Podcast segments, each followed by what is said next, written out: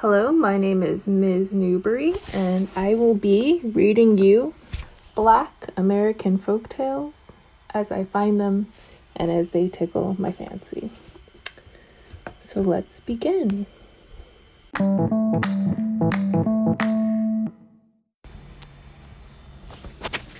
Once upon a time, a man had his butter down in the spring where it could keep cool. People didn't have wells in those times, and Rabbit saw it. And the bear and the rabbit were hunting partners for things to eat, and the bear found it first and was calling it his. And the rabbit was always the sharpest, you know, and he told the bear he had some babies to christen. And the bear asked, How many? And Rabbit said, Four. So he would get up early that morning, would get down to the spring, and ate one part of the butter. When he went back, the bear asked, Where have you been, Brother Rabbit? Uh, I've been christening the baby. What did you name him? One part gone. So the next morning he went again. Where have you been, Brother Rabbit? I've christened another baby. What's the baby's name? Two part gone. He goes off again, and the same thing happens. He calls the next baby three parts gone. The last one is all gone and licked the bottom. And so Bear went down there to the spring to get the butter. And when he came back, he asked the rabbit, had he been down there to the spring to eat the butter? And the rabbit said, No, no, I'll tell you what to do. The first one to get up in the morning with belly grease ate the butter. So they both went to bed and both went to sleep. And the rabbit got up that night and he greased old Bear's belly really well. And he said to Bear, I told you I said the first one to get up in the morning with belly grease ate the butter. So you ate the butter. So the bear commenced getting mad, and Rabbit was scared. He knew the bear could whip him. So he added, uh, There's going to be a party tonight.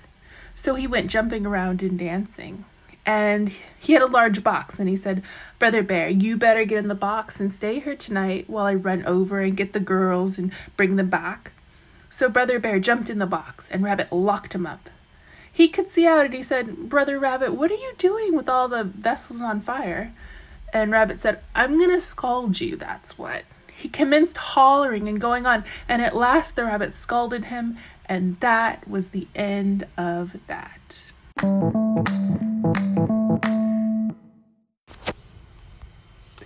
Mr. Bear and Mr. Rabbit were good friends. Mr. Rabbit came up one day with a bucket of lard. Mr. Bear wanted to know where he got it. He wanted some. Mr. Rabbit said, Oh, Mr. Lion and Mr. Elephant and all of the, them down there were telling big tales. Mr. Elephant laughed so long and so loud, opened his mouth so wide. I jump in, go get me a bucket of fat, jump out before he can shut it. Mr. Bear decided he could do the same things. So both of them went down with their buckets, sitting by the side of Mr. Elephant, waiting for him to laugh. Soon Mr. Elephant laughed. In jumped Mr. Rabbit, in jumped Mr. Bear, and they began tearing out the fat. Mr. Elephant closed in on them before they could get out. Mr. Rabbit said, He's never done this before. Mr. Bear said, What are we going to do? Uh, you go in the malt, I'll go in the bladder. Pretty soon, Mr. Elephant took sick and died. Then his friends began to wonder what killed him so quickly, they better have an examination. They had a meeting, decided to cut him open and see what the trouble was. They cut him open. First thing they come across was the bladder, and they threw it down the hill. When they threw it down, it crushed. Out jumped Mr. Rabbit and hollered up to them, Look out! Don't throw your nasty mess down on me. What's the trouble up there? Mr. Elephant's dead. What's the trouble? Mr. Rabbit, we don't know. Said, Where's the malt? We threw it down the hill. Then Mr. Rabbit said, Show it to me. All right, get you switches, every one of you, and beat on it until I tell you to stop. They beat him into a jelly, and they lifted the little veil off and found Mr. Bear in there dead.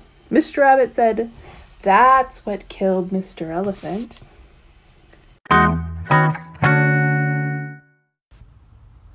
Thanks for joining me.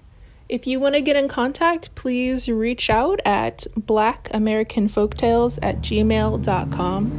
Until next time.